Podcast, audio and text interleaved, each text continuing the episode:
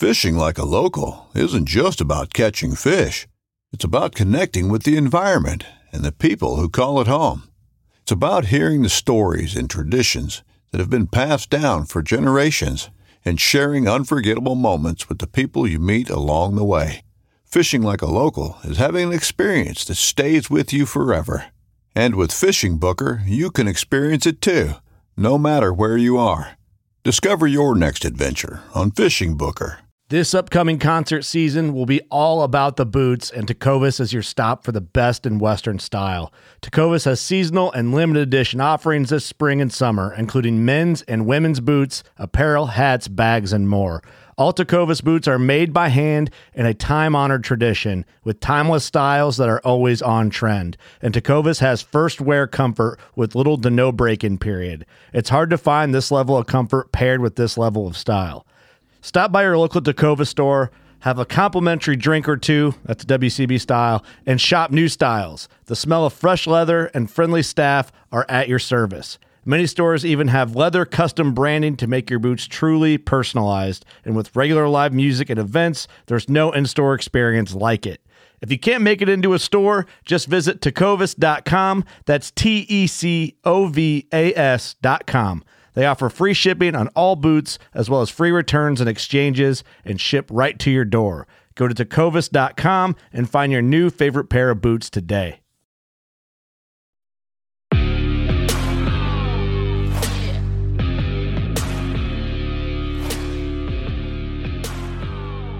Welcome back to another episode of the Bowhunter Chronicles podcast, fresh back from ATA. Uh, actually, recorded this one before so my voice doesn't sound like this. Uh, spent a lot of time talking with a lot of different companies, good friends, uh, all sorts of people down there at the at the show. Uh, but this year we are again working with Spartan Forge. Talked to Bill down at ATA extensively about the things that are coming up. So Spartan Forge is an app for mapping, but it also has a neural network that predicts deer movement. So it tells you the best places to sit. Now, it doesn't say this point on a map, but you move your cursor anywhere on the map and it tells you if the deer are going to be in a core area, if they're going to be in a transition area, or if they're going to be in their entire range. And that's based on military software that was used to track bad guys and good guys. And it says deer from these studies on these days, in these temperatures, these weather conditions, this is what they did and it's accurate right now up to about 60 65%. So, in addition to having some of the best imagery in the business, it also tilts in your favor where to be, when to be for your precious time in the woods. You can check them out at spartanforge.ai.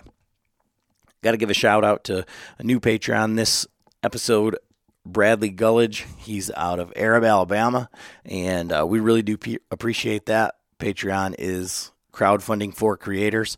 Um, so basically, uh, you're supporting the show. And if you don't like the ads that have just uh, popped up, you get an ad free feed. So if nothing else, you can support us just for that. Uh, but we are doing a bunch of things. We're going really uh, hard forward with video. So our video game is going to step up here greatly. Uh, I'd say over the next three months, I'm really dialing in everything, but slowly, slowly, slowly, uh, big things are coming for us, and happy to share those with you. Uh, Patreons kind of have an insight on what's going on, but uh, basically, it helps host uh, all that, the equipment, everything that goes along with it, and it allows us to try all this different gear and everything. In addition, we do quarterly giveaways. Now, I know I'm late because of the ATA show and everything on announcing the last quarterly giveaway, which is that X2 pack, that uh, Tactacam cell cam, and that Carter release, as well as a, a Spartan Forge membership. However, uh, this quarter we're going to be doing a traditional bow giveaway. Um, so I've got some things in the works, uh, but we're going to be giving away a trad bow and a set of arrows. And one of our Patreons, Tom, has said uh, he'd love to build those, uh, you know, for that bow, for that guy, um, whatever. And uh, we're going to take them up on that. So we're going to be giving away uh, trad bow. Um, and that's going to be the main thing. There'll be some other things uh, along there, but that's also what we're doing. So you can check that out at patreon.com forward slash Bowhunter Chronicles podcast or just click the link on our website or Instagram. But this week's podcast, whether you're hunting now or you're transitioning into scouting for next year, we're talking with Jake Bush about where to find deer for next year. So, finding next year's trophy right now and wh- what you should be looking for, what time of year you should be looking for it. And as he takes a 365 day approach, he's going to tell us uh, this time of year what it is that he's looking for, as well as go over his hunts for the last couple years. So, thank you so much for listening. Enjoy the episode. All right, so today's guest is uh, Jake Bush, kind of, uh, I guess, maybe just prior to all the COVID madness has taken the mobile hunting by storm. He comes in, he kills giant bucks on the first day, and uh, creates a video and or a film rather, like in in a record time. And and this year he was, uh, you know, he would say blessed enough to do it twice in in one year. Um, and we're going to talk a little bit about, um, you know, after the season, what do you do now? Um, so, how are you doing tonight, Jake? I'm doing great, man. Thanks for having me on. Yeah, is that? I mean, is that a fair assessment? oh yeah, yep. That's that's pretty much it. And you know, as soon as really that last tag was punched, it was uh, the scouting mentality for me. So getting right back into the swing of things. You know, I've been out probably close to 50 miles boots on the ground already, and I'm I'm in some new spots again this year. I'm really going to scout hard and and try my best to get on another good one next year. Okay, so one of the things I want to get into um, is uh, you know as you're setting up for the next year, and we're talking about finding next year's deer already. Um, some guys are still hunting right now. So, do you have any seasons left, or you got any tags uh, burning a hole in your pocket yet? I don't know. Tagged out in the states that I was hunting. Um, now for me, it's just does, and my girlfriend does have an Ohio tag still, so I guess that that counts. Uh, muzzleloader's coming up this weekend. I'm going to try to get her a buck, and we're going to try to go right to the end if we have to. You know, I'm kind of waiting on some of my late season cameras to maybe heat up or come up with a specific game plan for, but that's possible. And so before we get into next year, um, as you're doing that and you're setting up, what are your like late season go tos or late season hotspots? Um, aside from the quintessential, you just got to get them on the pattern, bed to food. I mean, there's the deer that you're hunting, it's not that easy. I mean, I was hunting bed to food for the last two weeks, and I did see a couple of good bucks, but they're not dumb. I mean, they were crossing the dead center of CRP fields right into the center of a cut cornfield, you know, and for a guy with a bow, that's usually not within range. So, uh, like, what are your tactics for this late season? So my biggest tactic would be really trying to fine tune a deer that it has somewhat of a pattern left. So, you know, there's quite a few bucks left, especially around here. Uh, a lot of those are really skittish right now. You know, they're not moving a lot in daylight. They might be pushed way back into a secluded clear cut where they're not moving a whole lot. Uh, you know, a lot of the cover's gone. A lot of the food sources that we had earlier in the year are gone. So where can I find a deer doing something similar to what he would be doing? And, you know, I might have to go through, I might have, let's say, 10 bucks that are still on camera. Nine of them might not even be reasonable to hunt right now.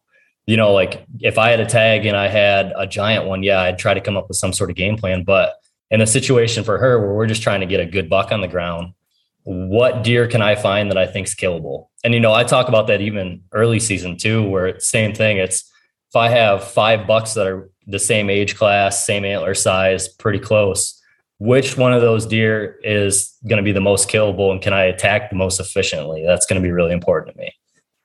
And so, are there other factors um, other than the the food? I mean, are you seeing these deer bedding up in?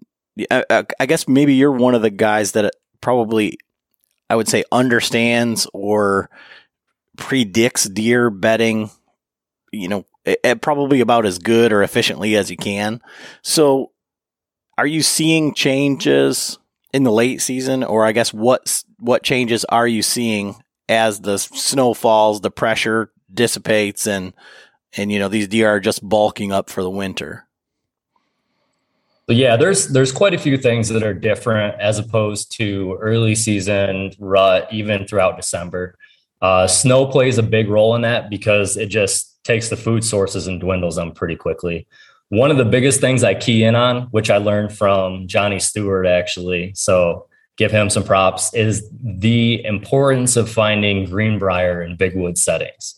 So if you have greenbrier, you have a natural food source year round. You know, like say the acorns start to get eaten up, uh, the the browse is pretty much gone by this time. Any sort of greenery is pretty much gone. Greenbrier is still going to be there, and it's not only like a thermal bedding cover area, but it's also a really good food source. You know, I find last year I found 50 antlers on public shed hunting and scouting. And I would say over half of those were in greenbrier patches. And that's, you know, this time of year, that's your January and February. So that's uh that's a big player for me. You know, I'm I'm targeting those, especially if I can find them on like the sunward side of a ridge. So, you know, like a south facing ridge right now, that's going to be really important to me. Um, but yeah, it's, you know, like I was saying, the food sources are scarce, the bedding cover is scarce. So that changes quite a bit. You know, any clear cuts that you had are probably still going to be halfway decent. So that's something that I target quite a bit. But a lot of my big woods, wide open timber settings are just, they're barren wastelands right now. I don't even focus on that. Okay. Now, with the greenbriers that are being used as both bedding and food, how do you hunt that? I mean, if the deer can just sit there all day and eat and they don't really have to get up and move too much, I mean, uh, what's the what's the play there if you're not hunting with a muzzleloader or something? If when you figure it out, let me know. but no, uh, there's there's a couple different things you can do. You know, you can switch to. There's still going to be some sort of travel going on. Generally, they're you know they're not going to lay there and eat all night. So there's what I generally find is they'll transition between different greenbrier patches, or they might even transition from one on a specific side of a ridge to the other side of a ridge. There's going to be a little bit of travel there. You know, they might venture out to an oak flat. Still, there might be some acorns dropping. Uh, if you have a really good clear cut and then your briar patches are on the outside of it, you might be able to find a little bit of travel there. Uh, morning sits could be a really good thing this time of year because you can get right over top of the bedding and you can take a lot out of play there. Um, but yeah, it just depends. You know, it's all situational. It's going to be based on what terrain you're in, the weather conditions at the exact time, the amount of pressure your deer faced. You know, if you're in a very high pressured area, you might not get barely any movement at all out of your mature bucks right now. It just depends. And obviously, the colder it gets, the nastier the weather gets, the more snow you get. That's going to help that factor. Okay.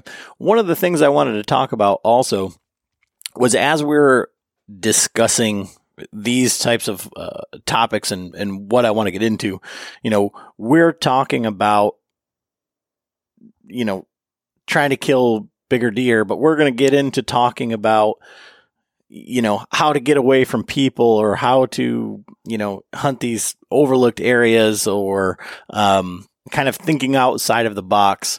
Um, in the time that you've been hunting and putting this information out there on social media. You've been on podcasts. You've been, you know, putting your videos out there. Um, if you're not following along with Jake on Instagram, he does a lot of scouting and tips and stuff like through his, his stories and, and such. Um, how do you feel about you know are you seeing that change the areas that you go to are you seeing guys pop up where they didn't used to be or guys following your vehicles around or any of that stuff so yes, and there's some negative to that, but there's also a lot of positive. You know, I I shook hands with a newer hunter this year in the hub that I killed my 180 inch deer out of. And right away, you know, I'm walking through the woods and I hear Jake. I'm like, oh man, you got to be kidding me. But started talking to the guy, and he's a great guy. You know, he might listen to this podcast even, uh, and, rem- and remember shaking hands out in the middle of the woods. But you know, for me, it's it's more like that side of it. I I just want to help people, you know, experience the same things that I'm experiencing, and I feel like there's always going to be a way to put yourself in a good position, regardless of how many people have any sort of tactic. You know, like especially in your home state, you know, like there's a lot of out of state residents that are probably listening to these podcasts and they're traveling to Ohio and they're hunting hard and they're killing deer and that's awesome. But it's my home state. You know what I mean? Like I'm here all year round. So I should be able to still put myself in a good position. So there's, I, I don't mind doing that. You know, I get a lot of flack from some of the in state residents for doing the same thing, putting out some information. But to be honest, a lot of this information is already out there. I mean, you know, I've learned I picked up what I know and then obviously put my own spin on it. But you know, your Dan Infalts, your DeQuistos, your Andy Mays, your all these guys that came way before me, you know, Greg Litzinger, Johnny Stewart. I, I talk about these guys all the time because they taught me what I know. Where if I didn't have that information from them, I wouldn't be doing what I'm doing now. So I like to just do the same thing. But uh, but yeah, it definitely comes with its cons as well. And that's kind of having to think outside of the box of your own thought process a little bit. Uh, you know, I got into Kansas this year, and when I went to Kansas, I was actually talking to Andy a little bit. We were, you know, talking about some things rut wise and terrain features, and I was talking to a couple different guys, and really thought I had a game plan going in. I was like, you know what, I'm thinking outside of the box of what I think everybody else is going to do. Well, everybody else is evolving too, and they're all thinking outside of the box. So I showed up to my out of the box areas in Kansas and there was a bunch of guys in every one of them. They were getting hunted like crazy. And the difference is you you have to have the right mentality when that happens because you know I could have just thrown my hands up and said, well, you know what, I'm going back to Ohio. This is getting hunted like crazy. Or I could go back to camp, look at my maps and try to think even more outside of the box. You know, okay, well, the creek bottoms are getting hammered. That's where I'm seeing all these guys with decoys and these guys that are hunting really hard, you know, they have they're really hunting good. They're in the right spots. Well, maybe I just go to an area where there's not any trees at all. Like there looks like a couple dead trees on like the fence lines. Let's try that. You know what I mean? Like you get you have to continue to evolve. It's just like any sort of business out there, you know, they're constantly evolving to just to stay productive and to stay on top of their game and you have to do the same thing. You know, your wheels always have to be turning. Uh, you know, I get a lot of guys that are like, man, you're constantly scouting. You know, you're how can you put in that much time scouting every single year? Well, a lot of my spots get burned out. You know, I'm I'm putting pressure on those spots by killing a deer in there. There's other guys that are putting pressure on these spots, and I need to constantly evolve. Otherwise, I'm not going to continue to have the success I'm having. So, need to continue to work hard. You know that I heard this thing on a podcast a while back, and it really resonated with me. And it was a guy that was like, you know, the the deer I'm chasing next year don't they don't know my resume. They don't know what I've accomplished in the past 10 years. I have to go out and and figure out how to kill those deer. You know, that's I nothing that I've done matters up to this point besides willpower and hard work and trying to put the pieces together on the next deer. And that was that's something I've really taken and just tried to apply to my my own strategy at this point. So let's talk about that that Kansas hunt um, you go there. I mean, how many days did you have to to hunt Kansas? What was your what was your plan? Your rutcation, um, like timeline that you wrote down at your house in Ohio before you before you drove out there. So my timeline was really as long as it was going to take to get one on the ground, and I knew I wasn't going to be overly picky. And, you know, my expectations out of state during a rut hunt are going to be drastically different than they are in state. So going out there, I knew my expectations were going to be a little bit different. And I was really hoping I could have an opportunity. I laid out, you know, like if it took 14 days, if it took 17 days, I was going to stay as long as it took. I would you know, stay in my truck as long as it took. I would get a hotel. I'd do whatever it took, basically. Um, but my thought process was basically, you know, I, I've got caught before in the past where I'd bounce around during the rut too much. And, you know, I've told everybody I'm a terrible rut hunter generally. And I think a lot of that has to do with I like playing the game of chess and I like having the pieces of the puzzle together and being able to strike. Well, during the rut, to me, it's kind of like you need to just sit here and let it happen. So I've caught myself making the mistake of just bouncing like every day I'd be in a new spot.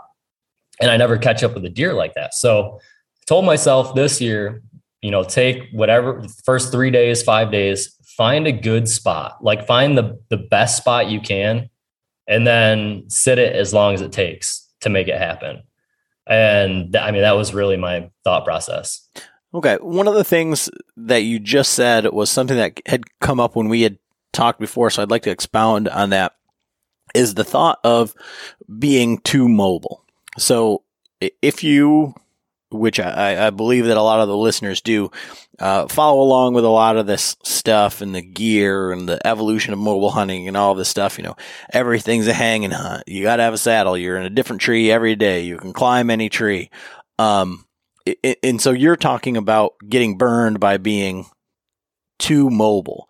So now that you've reevaluated bouncing around so much, how long is too long in a spot, or what tells you that a, a, a spot has has got burned? So early season's a little bit different. You know, that's going to be extremely precise, like almost almost surgical, where you have to you're going in, you strike, and you get out. And if you don't strike and you mess up, you're going to have to come up with a different game plan. You know, it's very rare that I would ever even consider hunting the same tree like two nights in a row early season because if he's not there, he's not there. And if he was there, I messed it up and I'm going to have to do something else or I killed him. Really three options for me. But in the rut, I mean, what I've found, I run a ton of cameras. You know, I run close to 40 cameras and what I found is a lot of my spots that I was bouncing to during the rut or that I would have buddies bounce to during the rut because I'm constantly having friends that are coming down here and staying at the cabin and hunting is they would hunt it one day and then the next day or the day after that the target buck would show up in daylight and we kept i mean we had that happen in the last 3 years probably i mean this year it happened 3 times to my buddies down here. And my brother was one of them too, where we were a day late or a day early and we were hunting that day, but somewhere else. And so, you know, I'm learning these lessons real time almost. But uh but yeah, for me it's I don't know.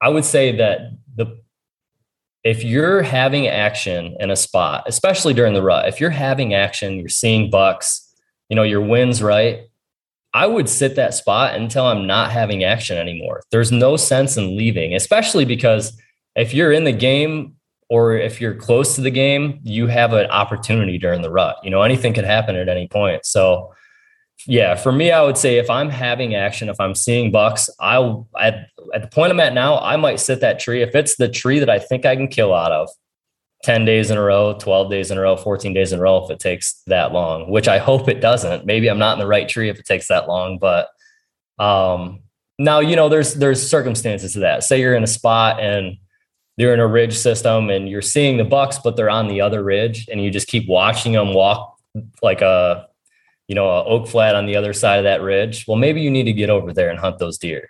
So it's situational, but I don't think I think bouncing around with intel is different than randomly bouncing during the rut. And that's what I started to find myself doing down here a little bit.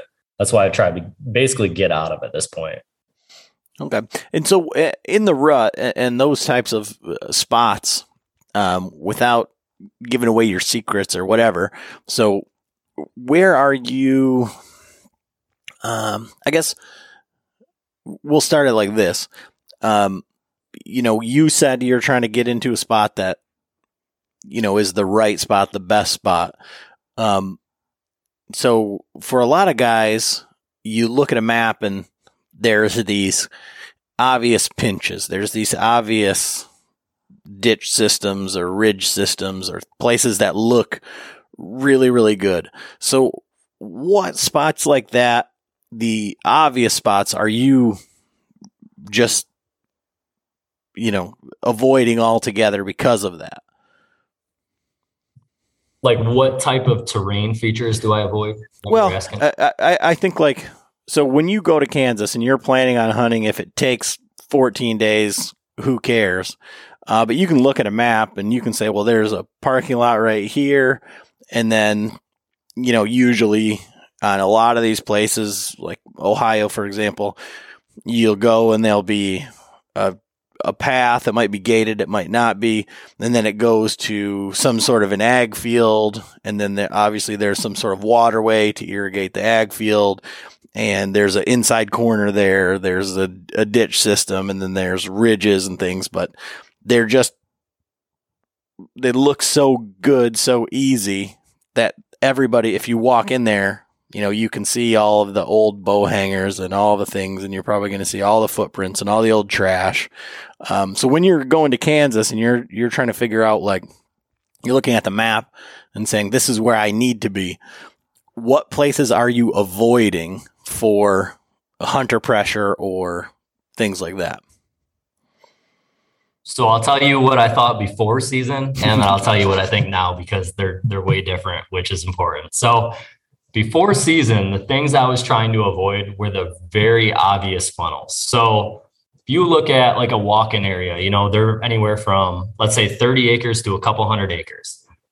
They're pretty much all over the place. So if you look at those, the thing that I was trying to avoid was walk-in areas that had access on two sides because I want to know if I'm the only guy in there and I want my truck there as almost like a deterrent to that area. You know, you see a vehicle, you're like, oh, there's a guy in there on the creek.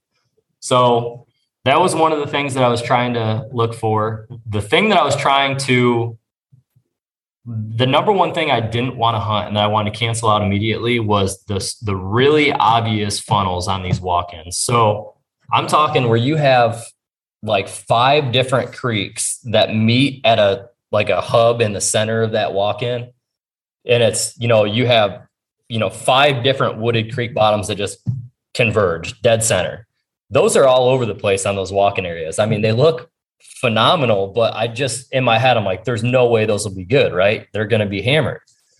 So i canceled all those out. And the thing that i was looking for was the corner like so basically in these walk-ins you would have a lot of ag and stuff. And some of them would just be complete rolling fields or rolling hills, even. And in the corners of some of these properties, there would just be like a couple hundred yard strip of one wooded creek bottom.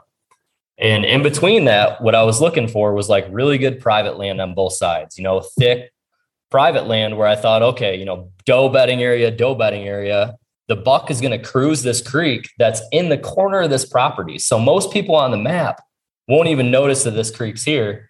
And if I can put a ridge in between the road and that creek bottom so so you can't see it from the road, surely that's going to make it better, right? So I picked out a lot of those spots where I was like that to me seems very overlooked. You know, a couple hundred yard strip of wooded creek bottom ridge that is in a wide open field. Like I just don't see anybody hunting that. They were getting hammered that was like one of the things where everybody must have had that same thought process.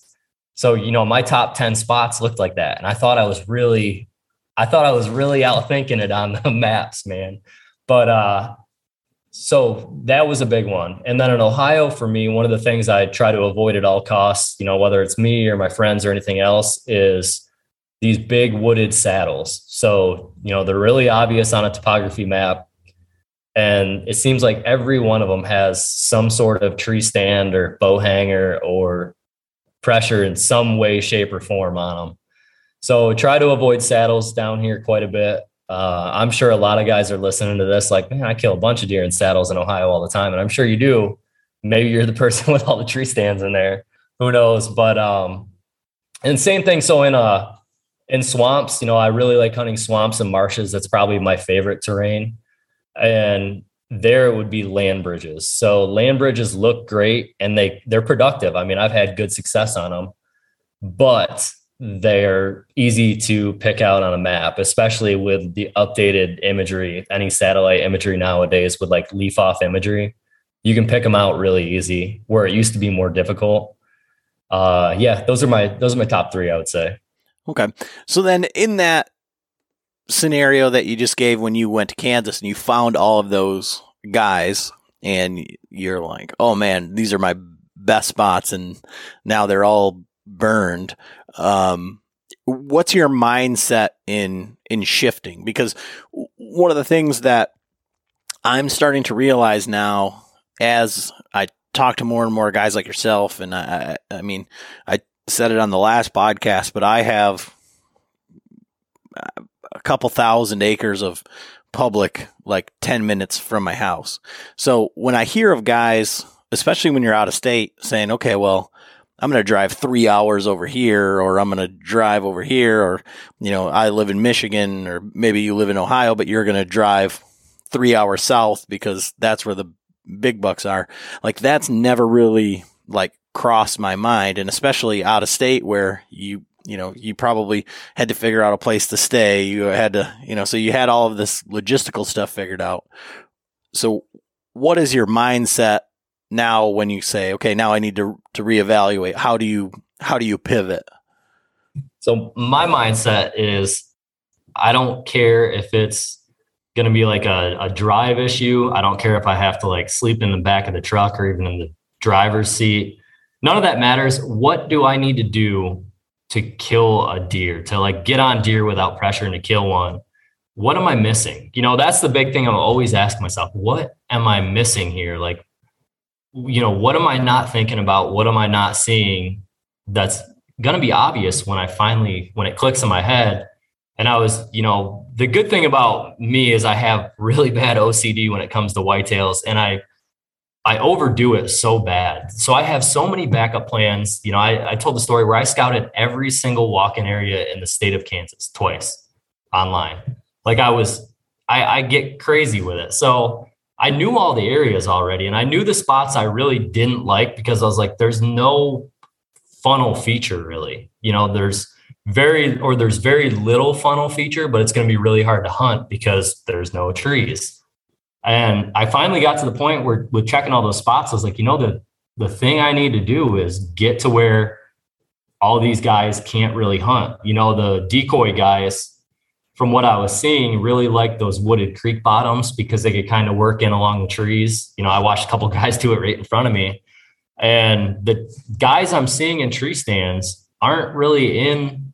I don't think I saw a single person with a mobile stand that wasn't preset you know, a lot of them were preset. There was actually a lot of ladder stands that were set up. I knew a couple guys that were walking into ladder stands they drug into the woods a couple days prior. So it was like, you know, what kind of, you know, generally speaking, I would say that the mobile hunting community is still pretty small compared to the hunting community. And not everybody has the gear to get in any tree. You know, like not everybody out there can get in a tree that's three or four inches in diameter. It just can't happen and they look at you like you're crazy when you do it. I, that's where I ended up killing my deer. I went to a place where you couldn't get a climber, you couldn't get a, you know a lot of things really. It wasn't really the best spot to stalk. There wasn't a whole lot going on there, and I just feel like thinking basically the the evolution of it like the uh, constantly evolving you know what i mean like questioning what i'm doing trying to evolve and then being open to absolutely anything that could possibly kill a deer. Like I said, when I finally located a couple good spots, they were like an hour and a half from where I was based out of. Another day is here and you're ready for it. What to wear? Check. Breakfast, lunch, and dinner? Check. Planning for what's next and how to save for it? That's where Bank of America can help. For your financial to-dos, Bank of America has experts ready to help get you closer to your goals. Get started at one of our local financial centers or 24-7 in our mobile banking app. Find a location near you at bankofamerica.com slash talk to us. What would you like the power to do? Mobile banking requires downloading the app and is only available for select devices. Message and data rates may apply. Bank of America and a member FDIC.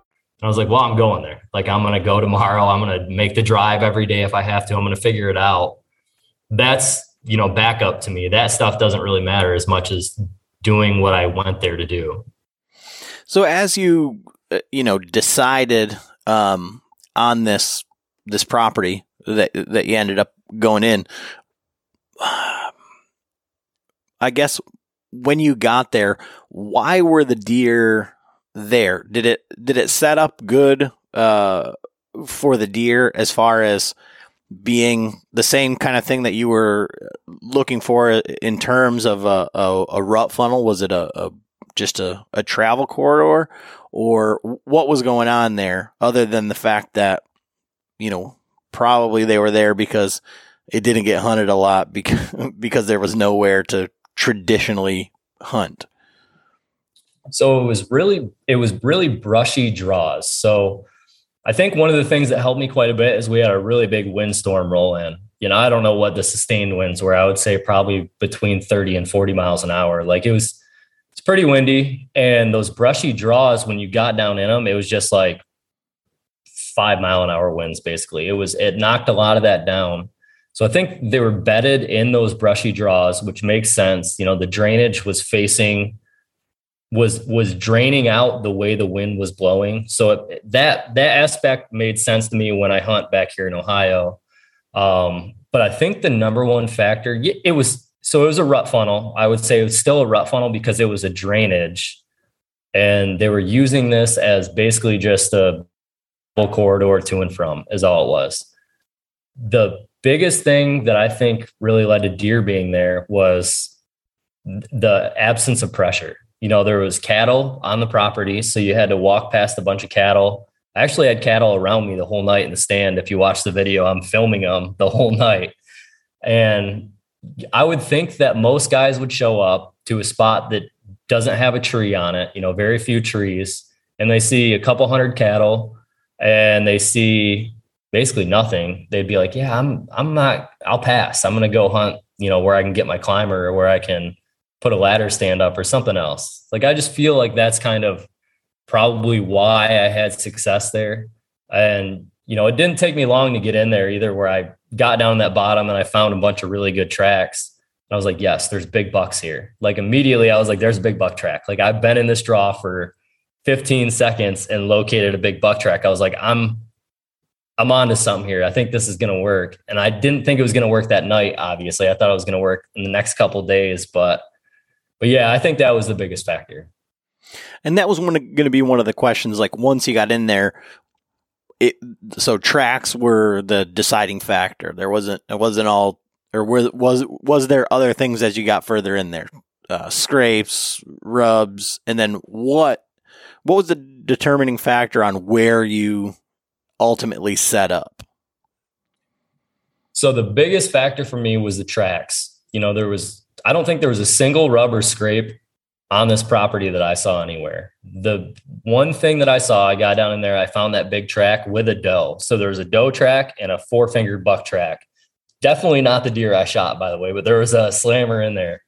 But uh, I, you know, immediately saw that. I was like, okay, there's a there's a buck in here with a doe. There's deer here you know, I'm onto something. And I was like, there's not a lot of signs. So even if somebody came in here, I think that they would probably get discouraged.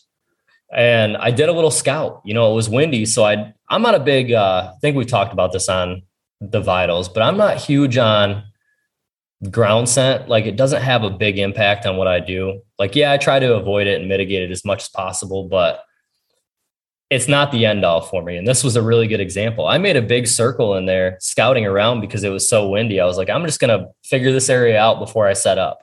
The last thing I want to do is get in a tree in an unknown area and be 100 yards off. I might as well just tear through it real fast, see what I can come up with, and make an educated play to put myself in position. And uh, you know, the one of the big reasons for that, this drives me absolutely up the wall is I hate when I can see a deer and I can't shoot it. It drives me crazy. Like I have done everything I can to get to the point in my career where I if I see a deer generally or if I see a good buck, generally I'm going to have a really close shot on it. Like I like really thick areas. I like areas I can't see a long ways. I like these kind of just like tuck back trees that don't make a whole lot of sense for a lot of people and um, you know, I don't care if I don't see a deer for 10 days, it doesn't matter to me as long as when I see the deer that I want to see, I can shoot him. So this was perfect example of that. You know, I had a couple pine trees that were up on the hill more that I could have tucked my stand into, and like a, a couple other semi dead trees. I don't know what they were, but they're semi dead, not very big. And I was like, you know, that would give me better observation of this area. But if a buck rolls down through this one little crossing where that, these tracks are, I won't be able to shoot him. So I was thinking, I was like, where can I shoot this deer? You know, chances are if he's with a doe, they're bedded up in that draw. It's really windy. Chances are they would come funneling out this direction. How can I shoot that deer? And, you know, finally I got to the point I was like, okay, well, that tree right there will give me a seven to 10 yard shot on that little crossing, that little tiny crossing. It's not much, but I think that's all I need. And there's no other sign in here that's telling me that these deer are being like extremely nomadic throughout this area. Like the couple tracks I found were right in that one spot. So that's the nice thing about having the gear that we have is I there's no question in my mind I can get in that tree. It's yeah, it's going to be a pain in the butt. There's no doubt about it. It's going to take me a while. I'm going to get pretty ticked off probably, but I can get my stand tucked in there enough to get a shot on the spot. And that's what it took, man. It was, you know, a really sketchy tree. It was dead. It was really windy. And it's if you've ever been in those really small trees, you can't even really get your straps tight. You know what I mean? Because and especially if there's a ton of limbs, you're just kind of putting your strap around a couple limbs and tightening it up the best you can. You just kind of step up it the best you can. And then you're secured in with your tether harness or whatever you're using. Uh, it was one of those, you know, I got up in it and it was very uneasy. I had my, my platform completely angled out like the most level I could. And I was still basically sitting in a lazy boy. You know, I was at a terrible angle, but it worked. You know, that was the tree that gave me the shot that I needed. yeah. I, I it really makes me happy to hear you say that you get ticked off um, climbing trees because you know I've been doing the stand and sticks for as long as we've been doing this podcast. So for the last four years. Before that, it was all climber all the time, and I still like every single time I choose a tree, I feel like I get right up to where I need to be and then there's limbs there and everything. And then this year, same thing. Like I'm running daisy chains. So I'm wrapping the daisy chains around the tree twice and it doesn't end up where I want it to. And um, or I got, I, I hunted recently in a tree that was just about too big for everything that I had, but it was the only tree that I needed to be in. And like there was one like standing dead, like telephone pole tree that you would see you know, you if you hunt marshes and marsh edges, you know everything's like the uh, you know big hay marsh, and then there's that one bonewood dead tree. It was that one or this tree that had limbs, and it was nice, and it probably took me 25 minutes to climb that tree, and it just makes me happy that you say that that it's not it's not just me because I think every time I get in a tree that you know this is the tree that I have to be in, it's like oh my god, like why do I do this to myself? Oh, I think the same thing every single time. I'm, you know, I've I've had setups that have taken me hours to set up a tree stand, whether that's because I'm close to the deer, because of the limbs, or you know, and you can fine tune your gear as much as you want and get to a certain point, but there's variables with those trees that change every time. Like you said, like one of the biggest things for me is the limbs and you want to place your stand here and you get up there and you set your stand on the tree and you tighten your strap and then you cam it over. Well, now it's hitting something else and it's it's never easy. It's just a matter of rolling with the punches. You know what I mean? Like you can either once again let it tick you off and kind of ruin your day and ruin your hunt, or you can be like, you know what, I just gotta I gotta accept it and just go with it. Just go with the flow. Find a way to make this tree work. But it seems like you know, if I take anybody else with me anymore, we get set up and they look at me, they're like, what are you doing? Like, why are, why are we in this tree? And, uh, it's like, this is the kill tree. This is the spot you got to be in. And they look at you like, they're like, there's a perfectly straight tree 20 yards away. I'm like, you can't kill them from there. Like that's, that's not the kill tree. This is the kill tree. it always works out that way. Uh, just remind, like when you said, when you get up there and cam the, the, the stand over, uh, we were hunting in Missouri, and uh, my good buddy Eric, we uh, we took a canoe across. We walked up and literally there was scrapes right there. And he said, I'm going to hunt right here. And I just moved down the ridge. He sent me a picture of two, you know, 18 inch eight points or, you know, one of them might have been a 10 or whatever.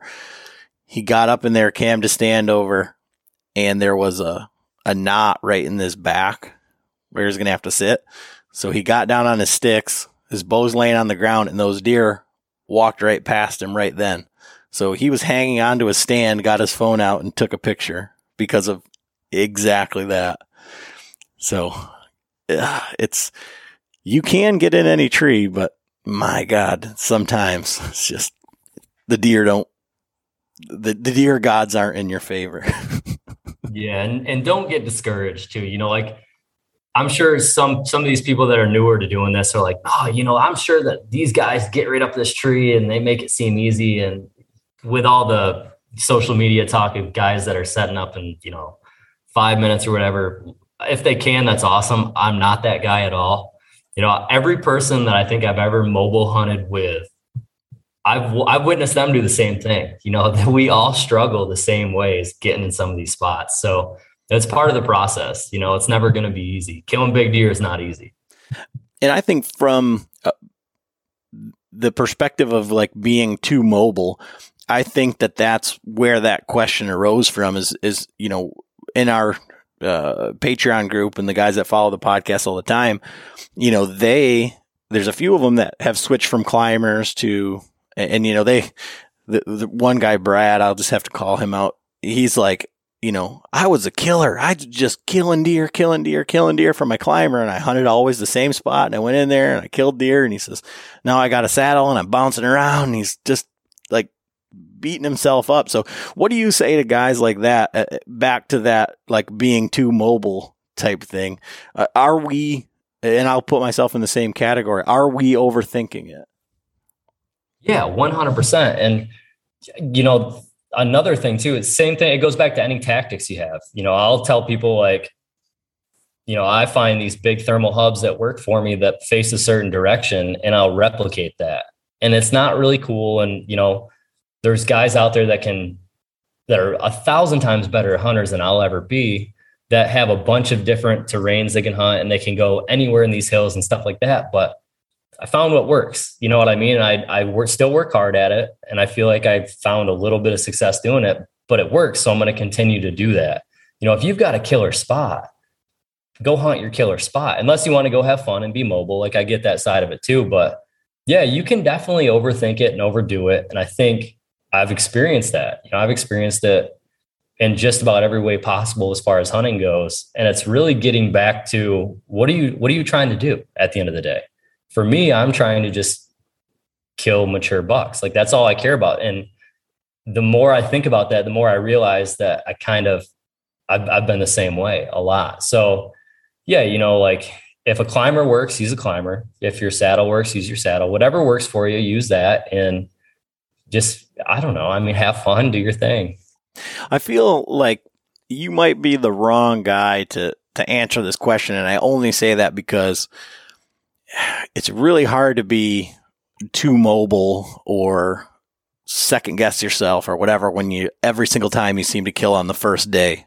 so it's that that makes it that makes this a bit a bit difficult of a question maybe for you to answer. But I, uh, uh on that, you know, when you talk about if you got a killer spot, you know, hunt it until you know you you think that you haven't. And it, when we are talking about that, I think about the guys like you know Troy Pottinger or um, you know, Dieter Cocken we had on here. I know you deal with a lot of the, the Lone Wolf Custom Gear guys or the whitetail, um, addictions guys. Addictions guys, yeah.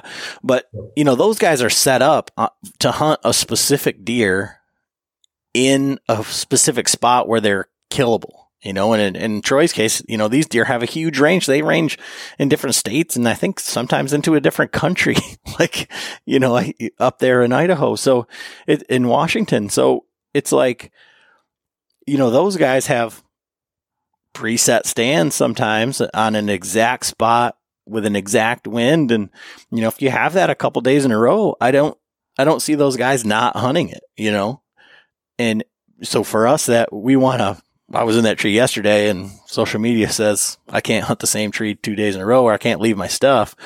Um, you know, I, I, I think you're putting too much emphasis in, on that, that tree or that spot. You know, if you didn't blow them out, I'd imagine that the deer doesn't even know that you're there. Yeah. And it, that's exactly it. And, you know, that obviously comes down to a bunch of different factors, but yeah, if you don't blow them out and you think you have an opportunity the next day, there's definitely no point in moving. I do think that, you know, i am guilty of it too, where you get caught up in these, you know, like the new hunting fads or the mobile hunting fad, like whatever's the hip thing at the time.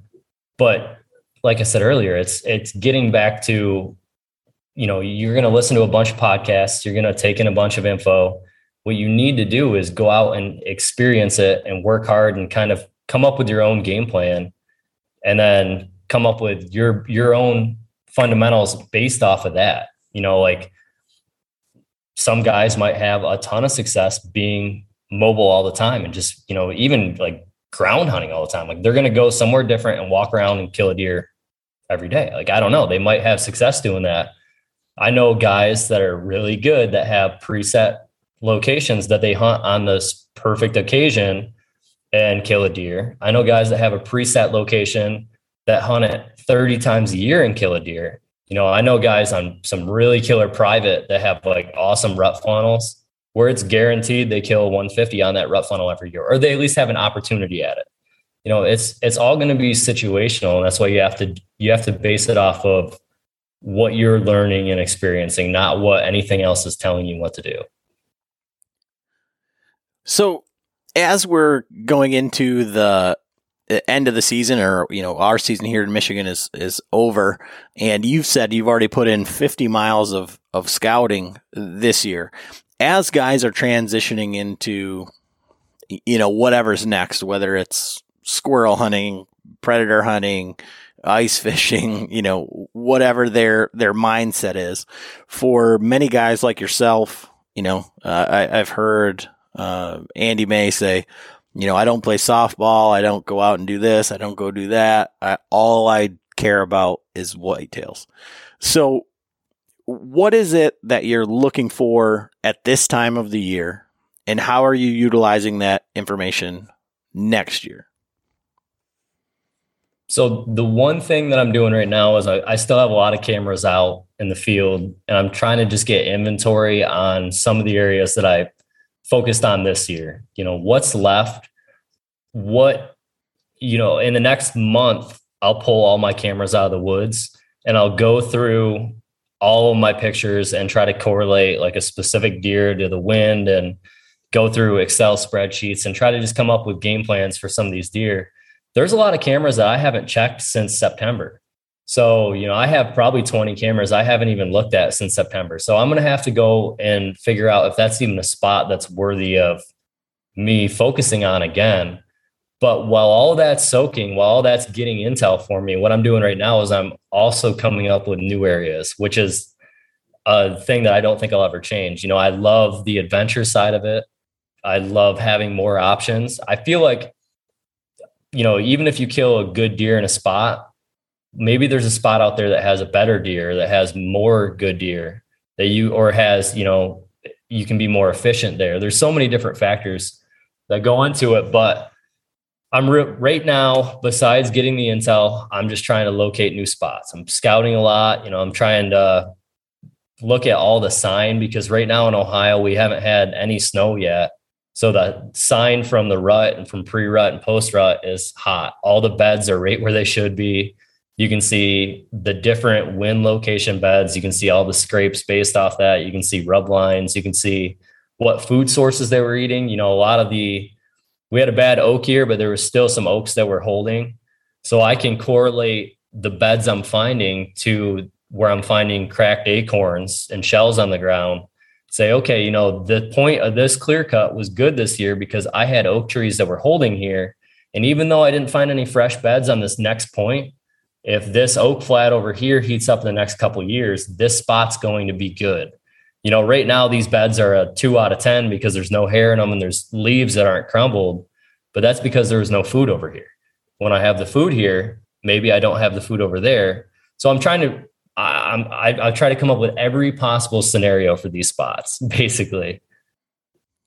And what is the most, um, I, I guess where people would go wrong, or what's the the most misunderstood piece of sign at this time of the year? So I would say the most misunderstood piece of sign really doesn't play a big factor in what I'm doing, but it would be it would be rubs. And I think that especially this time of year, it's really hard to look at a bunch of rubs just on a hillside and come up with a game plan of why they're there or anything else. And I'm sure there's people out there that can do it. I'm not one of them. Like I can't look at a lot of these rubs and, and figure out why they're there unless it's like a big, you know, annual signpost rub that's obvious right outside of a bedding area. But I walk by a lot of them and I don't even really look unless there's unless they're really close to bedding normally because did where you know was that rub from September, October, November, December? Is it a fresh rub now from a little bit of the third rut? Like, what's the reason it's there? I, I don't know. You know, that doesn't mean a whole lot to me. The one thing I'm looking for is big community scrapes and the beds. The beds right now are the number one factor for me. Trying to locate as many beds as possible. Now's the best time to see them. I can come up with game plans, you know, like, hey, this clear cut has beds in these four locations. So if I want to hunt this spot, I need to circle around here and I can only get this close to this buck bed because these doe beds or this satellite bed can see me from this location. So that's the number one thing I'm focusing on. You know, in the next four months, I'll look at and lay in thousands of buck beds. I know how that sounds, but thou- literally thousands of them trying to formulate a game plan on, you know, what's the top five of these beds going to be next year but I come up with a lot of game plans for a lot more than just those five, trying to come up with what I need. Okay, I can see that. We had a um, actually one of the listeners was asking about rubs and what it is, you know, how how you're interpreting them, and when people say a rub line or whatever, um, you know, they're trying to say, well, is it a rub line? Is it whatever? And, and, you know, my answer to that, and I, I guess I'll defer to you on this is like, whenever I see rubs, other than uh, I look at, are they a big, you know, so big rubs on big trees get your attention. But outside of that, all I'm looking at is kind of direction of travel. So is it on this side of the tree or that side of the tree? And then trying to figure out why or where it's where was he going or why was he here? Um, and that i mean what what is your take uh, on on rubs in in general? So I, I i like what you said there and the why is what troubles me with rubs. You know like with a hub scrape it's really obvious. The why is because all these deer are coming off these 20 beds and they're hitting the spot but walking through the woods, even if I find a really good rub, it's the why is always one of those confusing things to me. I you know I find rubs where the whole tree's rubbed all the way around it, and I'm like, there's not even a direction here. like there's nothing that I can that I there's nothing that I can understand yet in where I'm at in my hunting career. Where maybe eventually I'll get to that point where I can correlate it more. You know, so I don't put a lot of stock in rubs at all, really what they tell me, you know, I scouted today for, I think I did like a little bit over eight miles of scouting today. And I found in this spot more big rubs than I've probably ever found anywhere. Fresh rubs in a in a very low deer density area. So that's got me excited. But the reason it has me excited is there's there's good bucks there.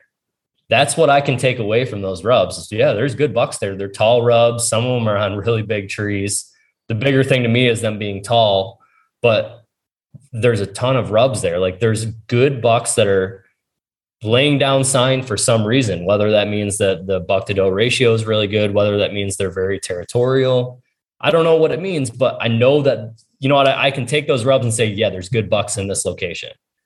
I don't know when necessarily, you know, you can look at them say, okay, it's a month old, possibly, or some guys can probably say, hey, it's three days old because it's bleeding or not bleeding or stuff like that. But for me, it's just yeah. There's there's good deer here. There's deer in the area. This is a spot where I should probably focus and look for the things that I feel like I can actually get some sort of uh, information out of that are going to help me. Um, the the two times that I actually pay attention to rubs, the one I've talked about a little bit earlier was like a rub line leaving a bedding area tells me a lot because I have direction of travel to and from beds. I also like finding rubs directly in beds.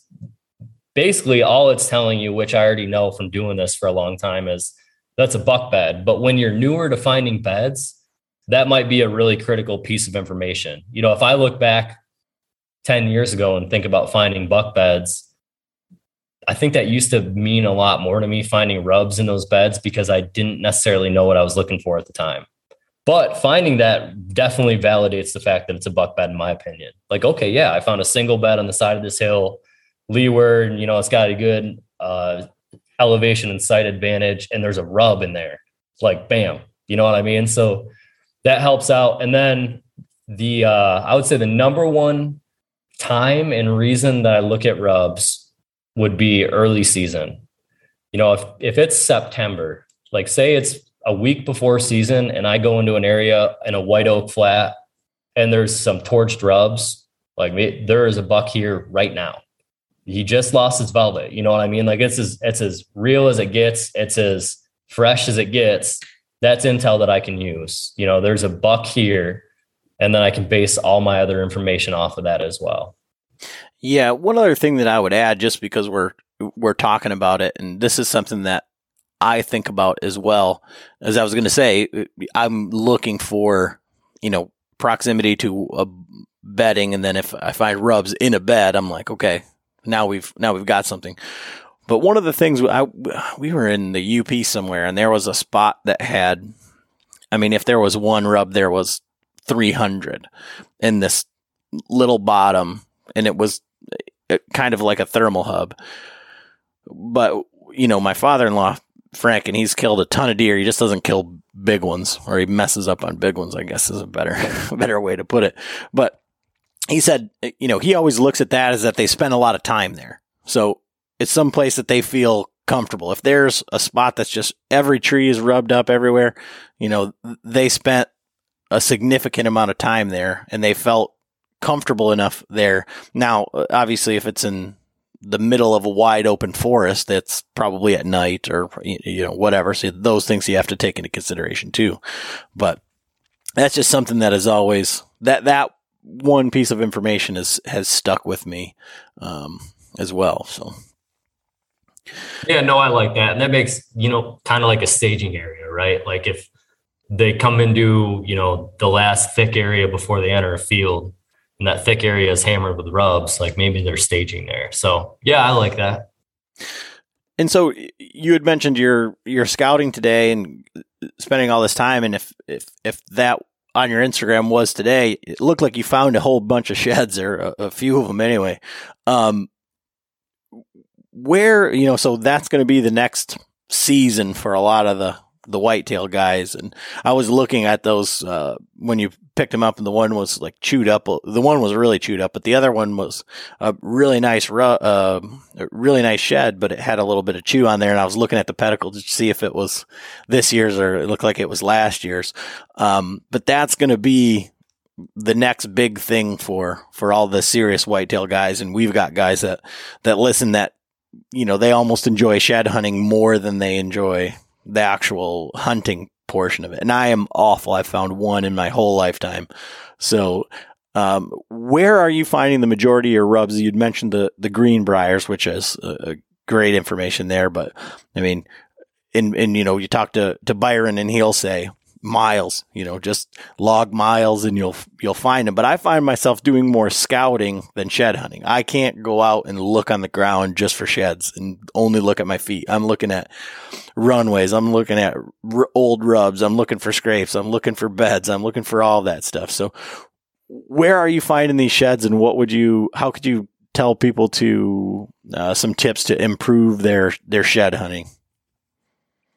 So to put it simply, you know, for me, it's going to be the food source and then bedding and then in between that. And everybody says that, right? Like that's that's probably the most common phrase out there. And it rings true, but to elaborate on that, what I would say is, you know, like ag if you have if you have access to like ag fields, like a standing cornfield or a freshly cut cornfield, the transitions around those, so like buffer strips are always going to be really good spots. Staging areas are going to be really good spots.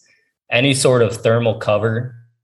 So if you have a pine thicket or probably one of my favorite things is like a lone pine tree, whether it's in hardwoods or in a CRP field, whatever it would be. I never walk anywhere, it, whether it's a clear cut, CRP field, uh, hardwoods. I if I see a lone pine, I have to go look underneath it because I cannot tell you how many. I mean, I found just countless sheds underneath lone pines.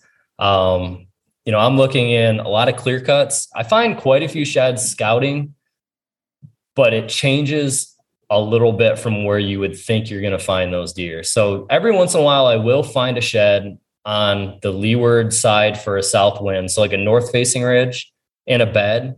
But I think that's because there was like a you know a heat wave that rolled through, or it was before there was a bunch of snow and he might have been wounded or something and lost his antlers early. Generally, what I find is like in hill country, I'll find a lot of the antlers on south facing bedding.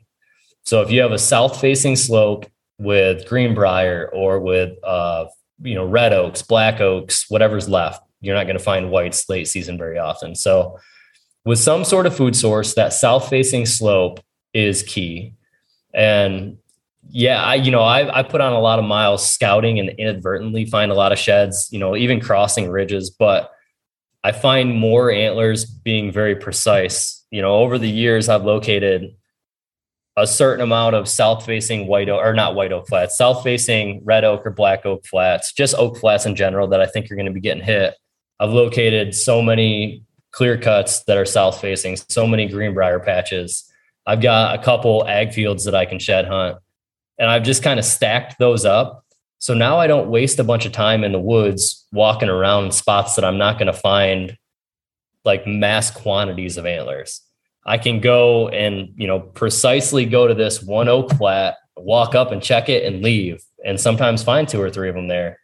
And then if I do, like if I find one, I'll start doing a little circle. You know, I'll walk the trails to and from, and I'll go check the bedding that's in that area. But if it's not a hot oak flat that year, there's no point in me wasting my time. Same thing with walking through the woods. You know, like last year, I would go walk some of the game lands around here, some of the public, and I would walk eight miles to find one oak flat that had one antler. So it's a lot of dead woods. You need to kind of fine tune it over time. And yeah, I guess the only way to do that is to put miles on and kind of figure it out. But I would say if you're in hill country, focus on south facing slopes. Generally, the north facing slopes won't have a ton of antlers. And if you have any sort of thermal cover in the area, that's going to be a big one. Okay. And best time of year. I mean, obviously you're finding them last year's now, so you can go to areas where people don't go. Um, but where, I mean, what time of year are you watching your cameras and as soon as deer are missing a side, you're, you're going out there and going after them? Or is there a time of year that you're saying, okay, I usually start, I'm scouting now up until X and then X I'm shed hunting? Yeah, I would say it depends on where you're at, how much pressure you have shed hunting wise. Um, when I lived in New York, there wasn't a lot of shed hunters at all. So I could wait until, you know, up there we get more snow too. So like early April when the snow melt hit, we could go out and hit our spots and find close to a hundred of them. But down here, there's a lot of shed hunters and the public lands getting hammered for guys just looking for antlers, guys and girls looking for antlers. So, you know, it's a little bit different. You almost have to time it based on your camera inventory, based on uh, cold front. You know, like say that it's say that we have a couple inches of snow and it's been you know high 20s for a couple weeks and then all of a sudden we get like a zero degree snap with high wind or some freezing rain or something the next couple days you definitely want to be out because you're going to have some fresh antlers on the ground And the further, the closer you get to that mid March timeframe, the more that that's going to affect the antler drop. So, you know, like my favorite thing would probably be, like I said, a freezing rain, late February or early March. And that's when I'm really going to get into it. And that's when we find the most, it seems. Um, down here by, you know, mid April, late April, they're getting chewed on pretty bad. I found a couple last year that are just, you know, like 160 inch sets that are chewed already. And it drove me nuts. So trying to time that too. It just depends. But yeah, you know, it's going to be situational based on where you're at. You don't want to push your deer herd too much if you're on a small property. Like say that you have the cornfield, but you go check it three times a week right now. Well, all the bucks might be dropping two properties over because you bumped them. So there's there's a bunch of variables. Okay. So I think I mean a lot of good information there and kind of covered everything that I, I was I was thinking. So I'm going to ask you a little bit of a, a curveball question. We usually ask about your bow and, and, and all of that, but I don't imagine that anything has changed too much. Um, so what piece of gear did you use this year, whether it was new or old or, or whatever that you felt helped you more than any other piece of gear? Ooh, so I've got I've got two of them. I gotta mention. I guess it's it's they go hand in hand, but you know, like my stand setup has been set up really good now for a couple years. Like I really enjoy the stand setup. I can do a lot of different things with it. I can saddle hunt out of it. I can sit out of it. That's great. But if I need to, I mean, I could stand on a tree limb and kill a deer out of a saddle, I'm sure. Like that's that would be a possibility.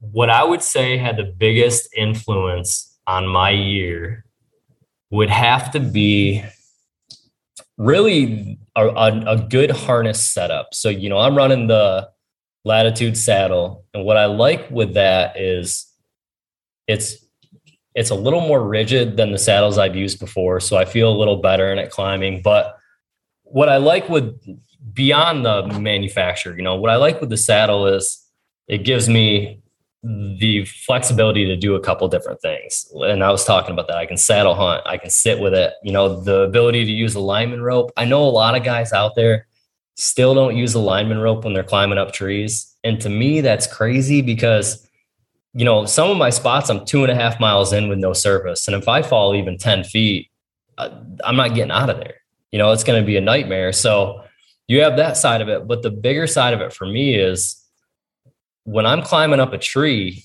I want to be as quiet and efficient as possible. If I make one clank 50 yards from a bedded buck, like this year, 70 yards from my target buck, day one, if I make one clank because I slipped, you know, I had to use one hand to hang onto the tree and the other to try to hang my stick, If anything like that, he's gone and that hunt's over. And I didn't shoot that deer this year. There's a very good possibility of that.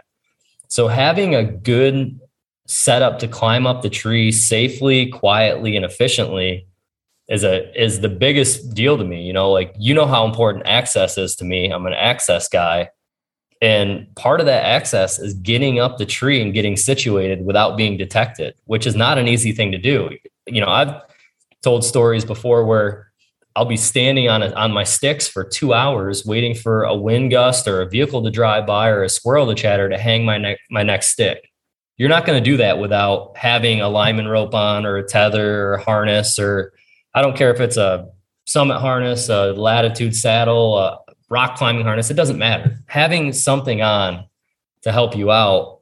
And the other thing too, um, you know, I've used the ropeman before. I like the ropeman quite a bit and Latitude, when they sent me my saddle this year, they it has a tender on it. So you have your Prusik on your ropes, just like we used to use before the ropemans. You know, everybody just used Prusiks. The tender is just like a little piece of, I, I want to say it's plastic. I want to say the one I have is plastic, where it, it works just as a ropeman, but there's no mechanical parts to it. You know, it's just a piece of plastic. And I tape mine up with stealth strips so it can't make any noise. So now I have the ability to adjust my lineman rope on the fly.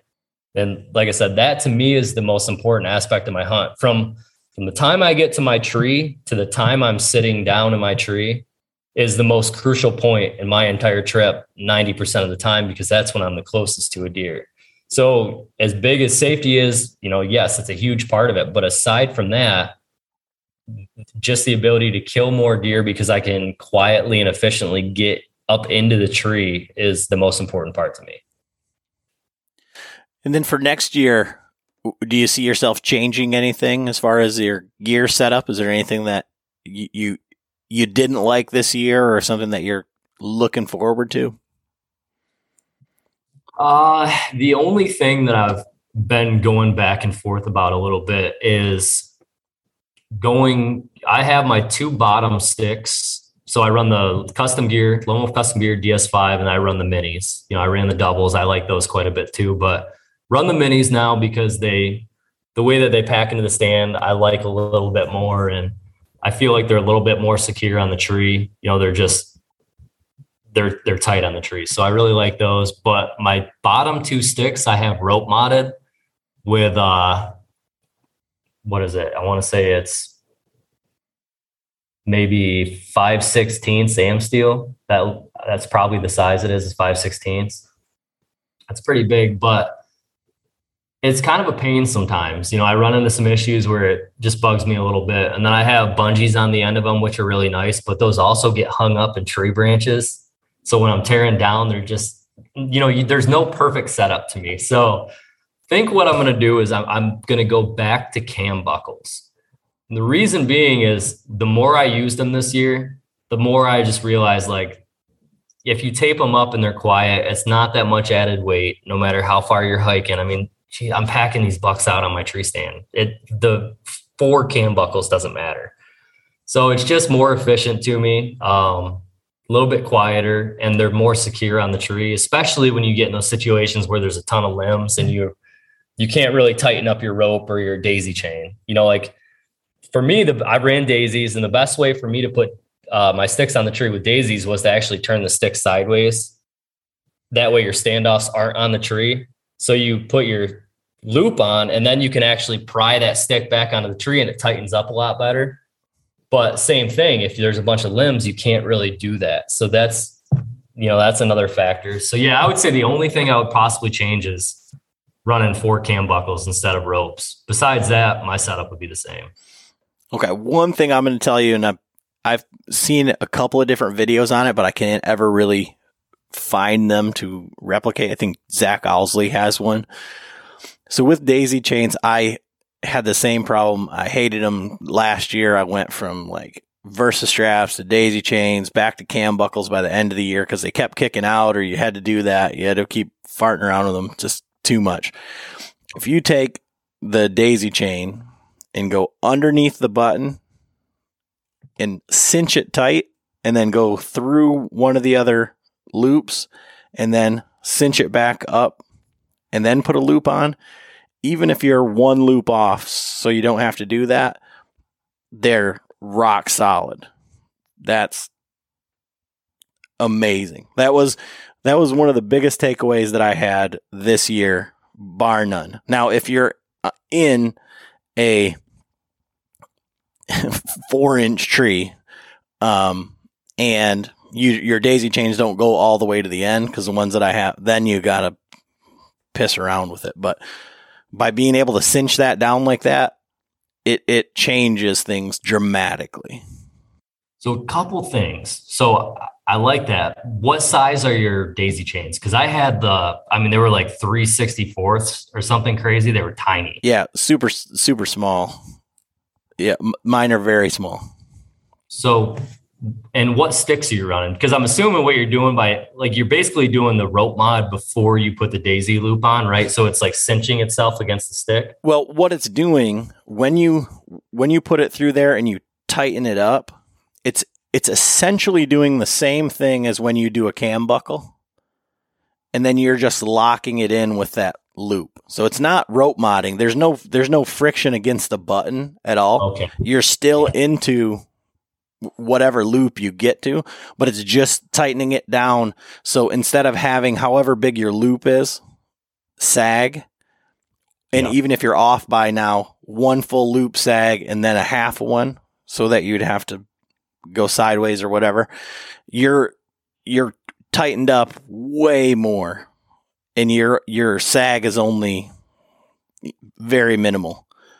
So, and I did that this year with the Novix Minis and the Beast Sticks. So, Nice. Yeah, I'll give it a shot. I've got mine downstairs still. So, and I mean, those things pack up better than anything does. So, yeah, that'd be cool. yeah. So just just because you were saying that, like, and I I don't think I've mentioned it on a podcast yet, and it's like one of those things where I have to.